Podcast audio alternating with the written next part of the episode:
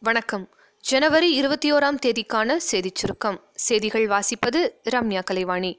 உலக நாடுகளின் பொருளாதார வளர்ச்சி குறித்த பட்டியலில் இந்தியா ஐந்தாவது இடம் பிடித்துள்ளது. இங்கிலாந்தை பின்னுக்கு தள்ளி இந்த இடத்துக்கு இந்தியா முன்னேறியுள்ளது.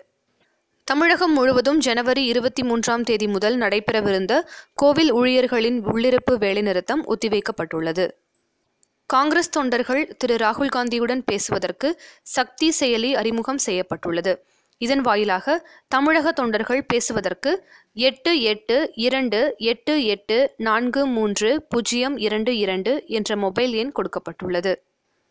பிளாஸ்டிக் தடை உத்தரவை தொடர்ந்து தமிழகத்தில் விநியோகிக்கப்படும் பால் பாக்கெட்டுகளை திரும்பப் பெற ஆவின் நிறுவனம் திட்டமிட்டுள்ளது. தமிழகத்தில் முதல் முறையாக மக்களுக்கு இலவசமாக வீடு தேடி சென்று செல்போன் பிரச்சினைகளை சரிசெய்து கொடுக்கும் சேவையை முன்னணி மொபைல் நிறுவனங்களின் அங்கீகரிக்கப்பட்ட சேவை மையமான ஆஸ்கேர் என்ற நிறுவனம் கோவையில் அறிமுகப்படுத்தியுள்ளது.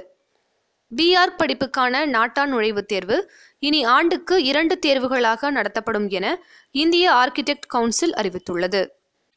தருமபுரி மாவட்டம் பாப்பாரப்பட்டியில் உள்ள அரசு பள்ளியில் மழலையர் வகுப்புகளை உயர்கல்வித்துறை அமைச்சர் திரு. கே. பி. அன்பழகன் துவங்கி வைத்தார். பன்னாட்டுச் செய்திகள்.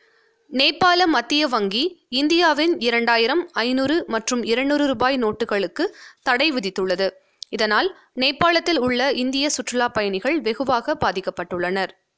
சந்திரனில் மனிதர்கள் தங்குவதற்கு வசதியாக குடியிருப்புகள் அமைக்க சீன தேசிய விண்வெளி நிர்வாகத்துடன் இணைந்து ஆய்வு நடத்த நாசா திட்டமிட்டுள்ளது.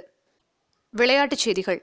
இலங்கைக்கு எதிரான டெஸ்ட் தொடருக்கான ஆஸ்திரேலிய அணியில் பயிற்சி ஆட்டத்தில் சதம் விளாசிய பேட்டர்சன் சேர்க்கப்பட்டுள்ளார். ஆஸ்திரேலிய ஓபன் டென்னிஸ் போட்டியில் நவ்மி ஒசாகா எலினா ஸ்விட்டோலினா ஆகியோர் காலிறுதிக்கு முன்னேறியுள்ளனர். நாளைய சிறப்பு.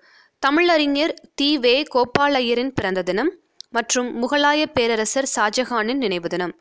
இத்துடன் இன்றைய செய்தியறிக்கை நிறைவு பெறுகிறது. மீண்டும் நாளை சந்திப்போம்.